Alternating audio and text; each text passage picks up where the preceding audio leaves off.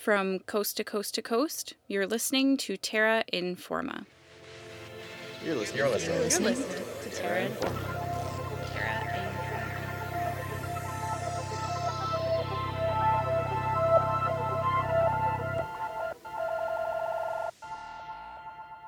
From where I'm sitting in central Alberta, it definitely feels like summertime.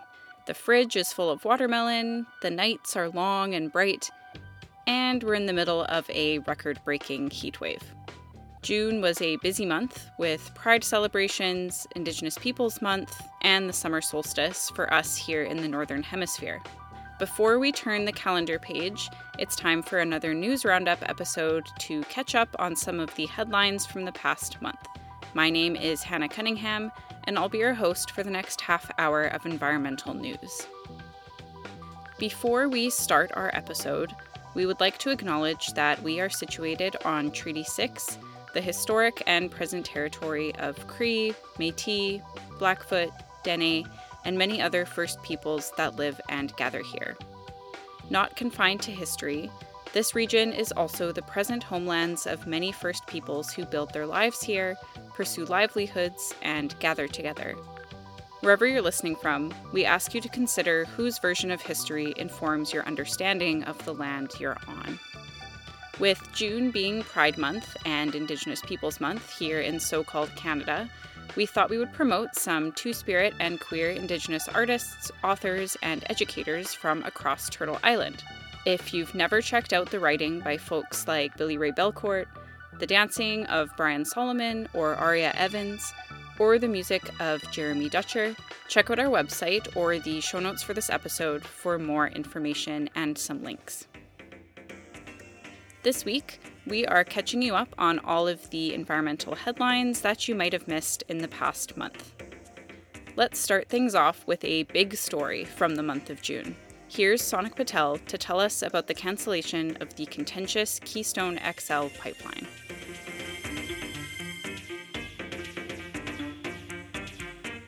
Hello, listeners. This is Sonic Patel.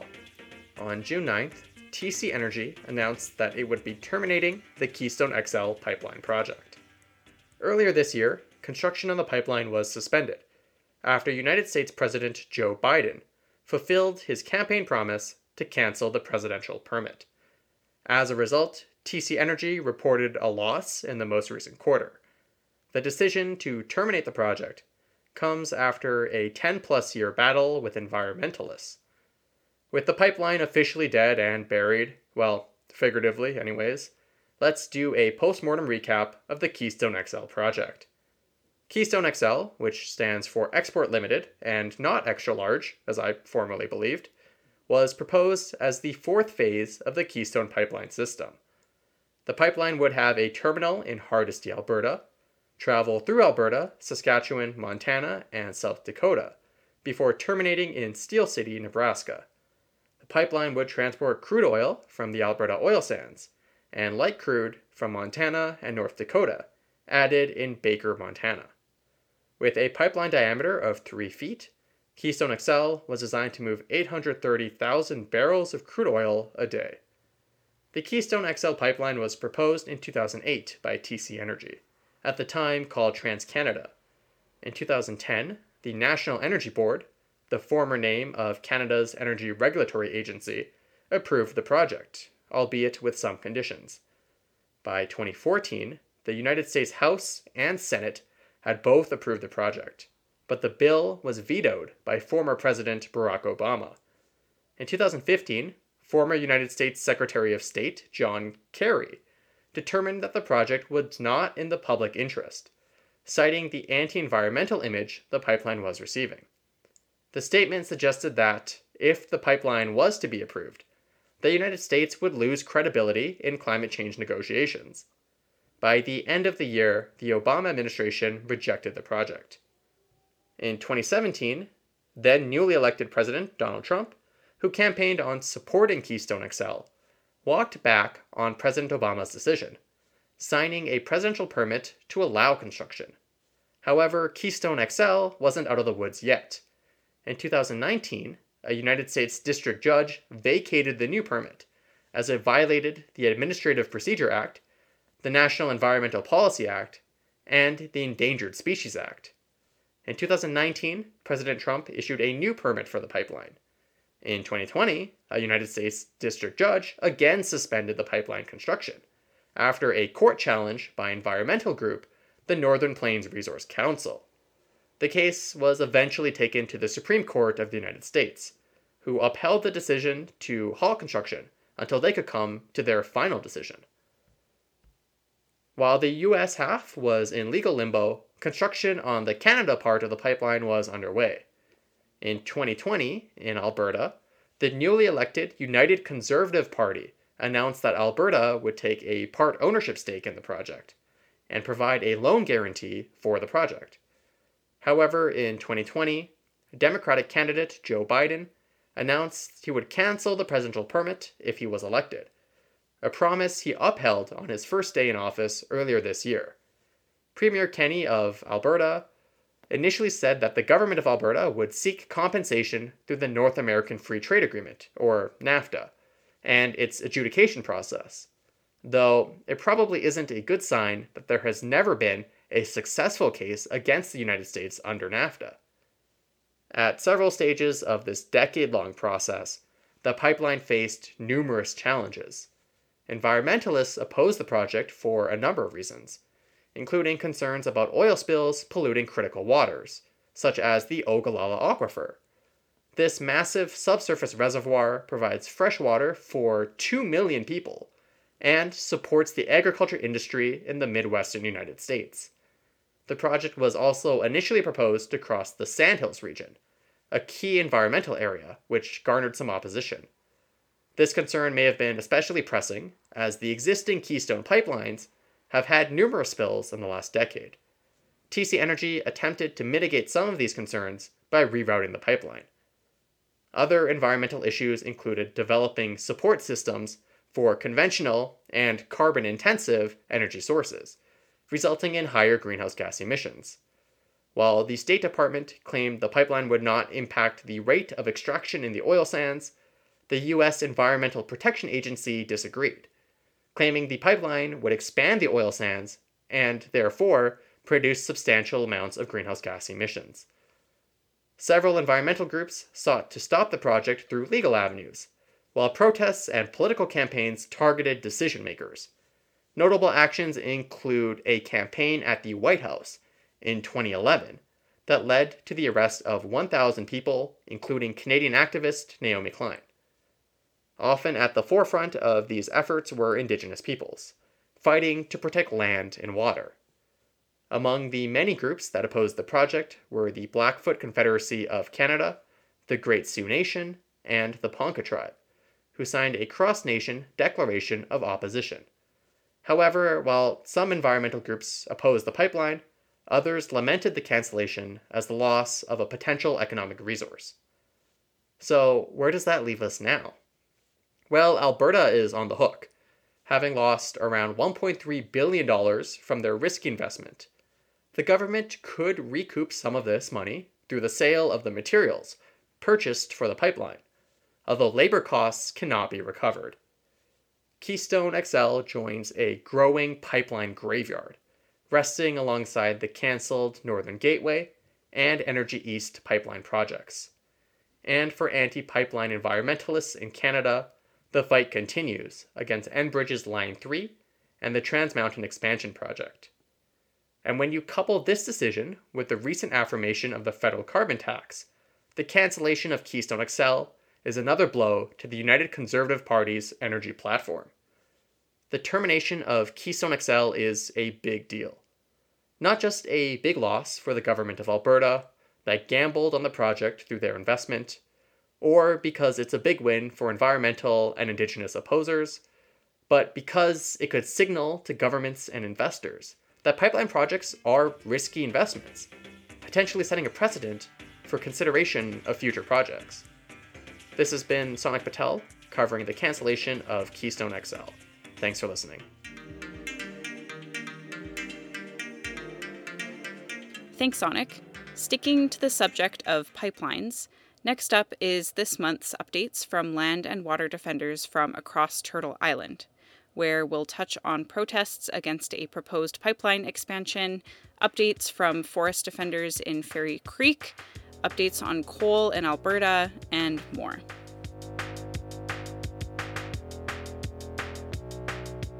For this month's Land and Water Defender updates, we are starting across the United States border. Line 3 is a pipeline expansion that was proposed in 2014 by Enbridge, which would reach from Edmonton, Alberta to Superior, Wisconsin. The original pipeline was built in 1968, and in 1991, it ruptured and spilled almost 2 million gallons of diluted bitumen. This new expansion would create a new pipeline corridor through currently undisturbed wetlands and the territory of the Anishinaabe people, reaching to the shore of Lake Superior. According to StopLine3.org, a nonprofit organization acting in resistance to the project, the construction of Line 3 would violate the treaty rights of the Anishinaabe nations in its threatening of the wetlands and watersheds where wild rice grows, which is a centerpiece of Anishinaabe culture. If the project is completed, it will cross over 200 bodies of water, including crossing over the Mississippi River twice. Line 3 was supposed to be completed in 2017, but it has been kept at bay by grassroots organizing and legal efforts. The final approval for the pipeline was granted in November 2020, and since then, more than 200 water protectors have been arrested for their resistance to this pipeline project. As the wet season moratorium on construction ended, construction on Line 3 was ramping up in early June.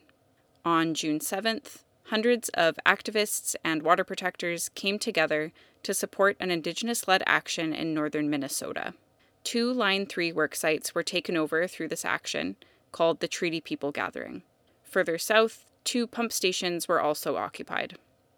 Access roads were blocked by people and a boat that was dropped off and parked sideways on the road. In the afternoon, riot police, made up of county sheriffs and local police officers, arrived, facing off with water protectors and eventually taking over the pump station, where hundreds of arrests were made. County sheriffs that respond to Line 3 protests in Minnesota are reimbursed by an escrow account funded by Enbridge and administered by state officials. I had to look up what an escrow account was, and apparently it's a contractual agreement where a third party controls payments between two transacting parties. Water protectors at the protests on June 7th called this out asking why a multinational corporation like Enbridge is funding the police in northern Minnesota. Unicorn Riot, a nonprofit independent media organization, was there to cover the Treaty People gathering and live streamed the action for several hours. For the link to Unicorn Riot's coverage or more information about Line 3 and the actions of resistance taking place in Minnesota, check out the links in our episode notes. Next, we will move northward into British Columbia.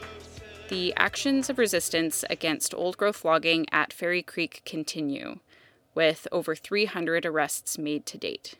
On June 9th, the British Columbia government approved a request from a group of First Nations to defer old growth logging in their territories on southern Vancouver Island for two years. This area includes 884 hectares of forest in the Fairy Creek watershed and over 1,000 hectares of old growth in the central Walbran Valley. However, blockades at Fairy Creek continue to be occupied by activists and forest defenders as they call for old growth logging to be stopped now and forever. On June 24th, the RCMP arrested another 20 people on one of the Forest Service roads near Port Renfrew. On June 25th, the blockades were taken directly to the Teal Jones equipment yard, where forest defenders chained themselves to the gate. 18 additional arrests took place on June 25th. A rally is planned for July 3rd at 1 p.m. in so called Victoria, British Columbia, to support Indigenous forest defenders and their allies, and to demand that old growth logging be stopped. The fight against old growth logging is still raging on in coastal British Columbia. For links to social media accounts providing updates, check out the show notes for this episode. Now, moving into Alberta, on June 17th, a joint review panel established by the Federal Minister of Environment and Climate Change and the Alberta Energy Regulator deemed the Grassy Mountain coal mine in southern Alberta, quote, not in the public interest, end quote, and recommended that the federal government reject it. However, other coal projects continue to push forward. Riversdale Resources, the Australian company behind the proposed Grassy Mountain project, says that it is, quote, reviewing its options, end quote. Additionally, two other companies with coal leases in the same area, Montem and Atrum, say that they plan to continue pushing their proposed coal projects forward.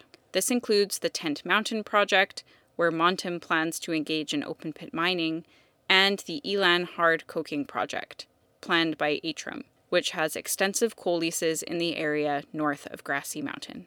On June 25th, the Kainai Nation, or Blood Tribe, released a statement re emphasizing their opposition to coal projects in the Crowsnest Pass and Elk Valley. Back in February of this year, Kainai Nation's Band Council made a formal decision to oppose any further coal development projects in this area, and Siksika Nation made a similar response in solidarity. Groups like the Niitsitapi Water Protectors are urging the Minister of Environment and Climate Change to designate some of these other proposed projects, like Tent Mountain, for federal review.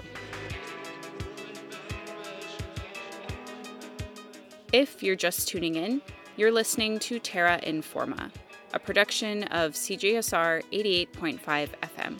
This week, we're rounding up the environmental news headlines you might have missed this month. So far, we've covered the cancellation of the Keystone XL pipeline as well as updates from land and water defenders in Minnesota, British Columbia, and Alberta. Next up, we've got some headlines about food and beverage companies looking to cater to the environmentally conscious consumer. Here's Sarah Chitsas giving us the lowdown on a hard iced tea that claims to be an eco friendly choice for your summer patio sipping.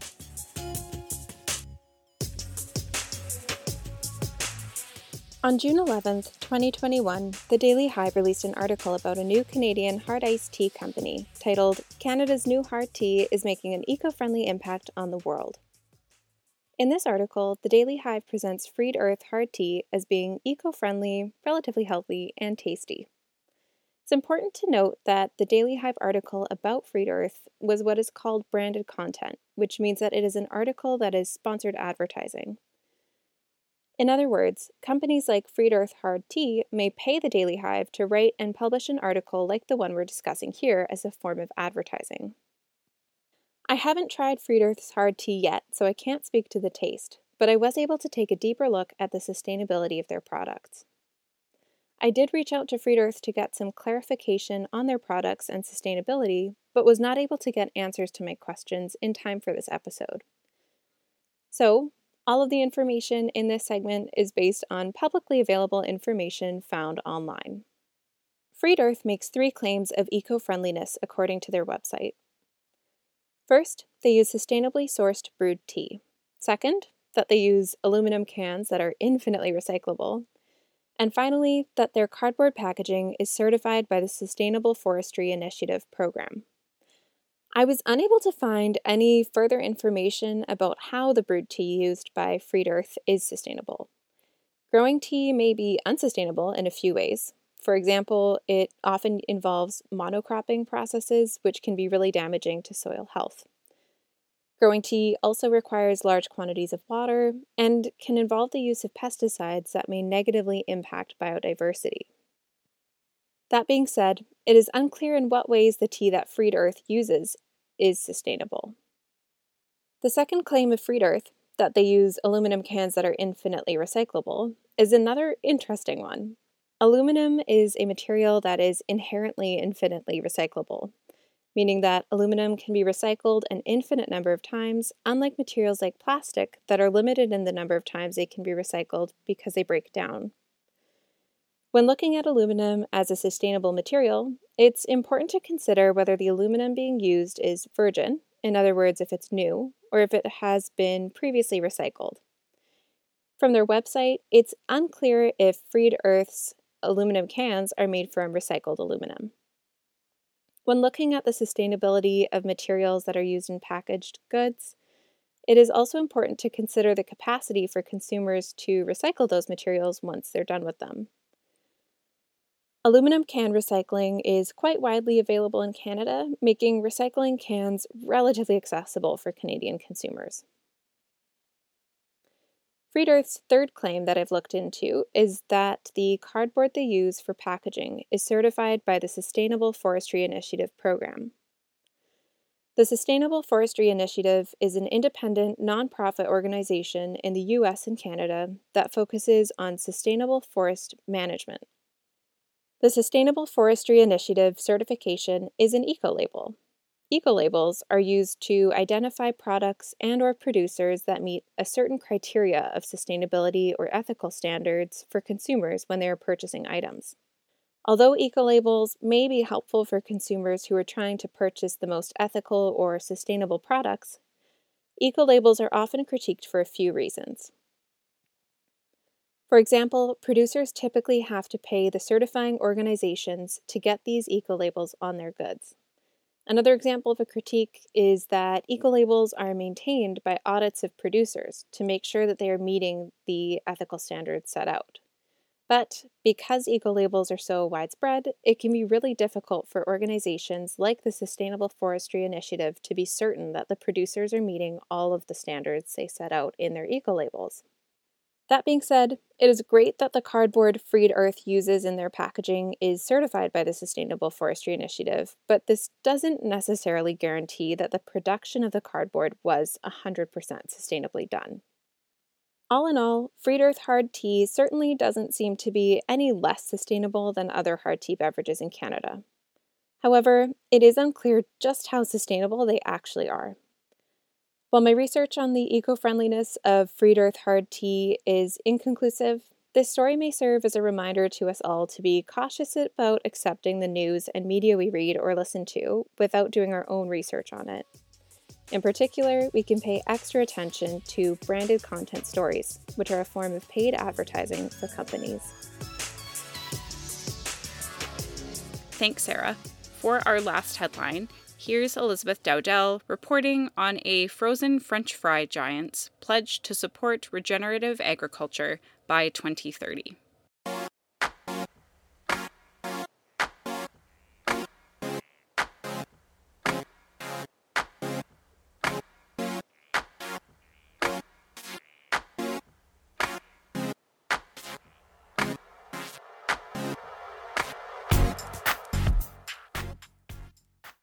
McCain Foods made headlines earlier this month when they announced that by the year 2030, 100% of the potatoes they buy will be sourced from farms practicing regenerative agriculture.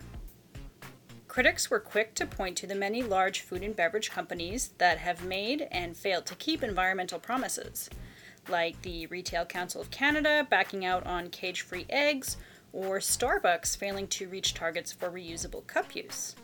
What might be different, and we'll have to keep an eye to find out, is the hands on approach McCain is taking to ensure regenerative agriculture works, not just for the planet, but for their potato growers too. To follow through on their environmental promise, McCain has started a Farms of the Future initiative. Each one of these McCain owned and commercially operated farms will be making the switch to a fully regenerative agricultural style and will be situated in three different growing regions. The purpose of these farms of the future is to pilot new technologies, machineries, and operational practices to ensure local suppliers are also able to make the switch to regenerative at scale and in an economically feasible manner. The first Farms of the Future farm launched this year and is situated in Florenceville, New Brunswick, where the McCain Company started in 1957. To give you a sense of scale in terms of what this news means for the planet, you should know that McCain has been called the world's largest manufacturer of frozen potato products and globally sources from 149,733 hectares of land. If you're not a farmer, that's about 1,500 square kilometers or approximately 300,000 football fields. Now, I'm not sure if that's an NFL or CFL football field, but I still find it to be a very impressive number of football fields full of potatoes. Now, let's remain cynical for a second. What is it going to mean for the planet and McCain's sustainability if they convert all of this land from conventional or chemical farming to regenerative farming practices? And this is a good question. According to the Climate Reality Project, regenerative agriculture is a system of farming principles and practices that seek to rehabilitate and enhance the entire ecosystem of the farm by placing a heavy premium on soil health while also paying attention to water management, fertilizer use, and other things. Generally, regenerative agriculture is understood to be a more sustainable method of farming that returns and builds up resources in the soil rather than depleting them. Practices might include conservation tillage, which is like low or no till farming, uh, higher on farm plant diversity, rotational and cover cropping systems, and less physical disturbance, whether that be applications of chemical or biological agents or whatever. All these practices can add up to healthier soil with better microbiodiversity, better soil structure, water retention, more nutrients, higher yields, and importantly, more opportunity for happy and healthy plants to stabilize and store carbon in the soil. Given that agriculture, along with forestry and other land uses, are responsible for about 25% of global greenhouse gas emissions, adopting regenerative farming practices and principles seems like a very good idea. However, while the benefits of regenerative agriculture are fairly well established, the term itself is as open to interpretation as modern art. Unlike organic, there are no certification processes or oversight bodies to regulate what happens on a regenerative farm or who puts the words regenerative on their product label. So, for McCain to succeed in this very bold and ambitious promise, not only do they need to overhaul their agricultural systems, but their sustainability reporting needs to be transparent and accountable to ensure they're doing what they've said they will. Personally, I'm a big fan of healthy soil, frozen french fries, and a livable climate future. So, in my books, this is a pretty good news story.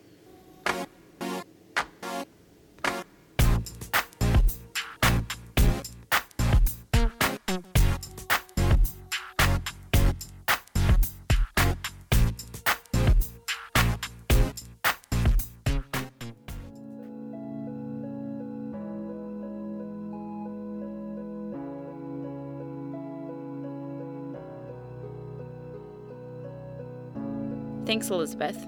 That is all the time we have for this week. I've been your host, Hannah Cunningham. Thanks for listening. Terra Informa is a production of CJSR 88.5 FM, and all of our content is created by a team of volunteers. Thank you to everyone who contributed a story this week. If you like what you heard, check out our website, terrainforma.ca, for past episodes or check us out on Facebook, Twitter, and Instagram at Terra Informa. Catch you next week, right here on Terra Informa.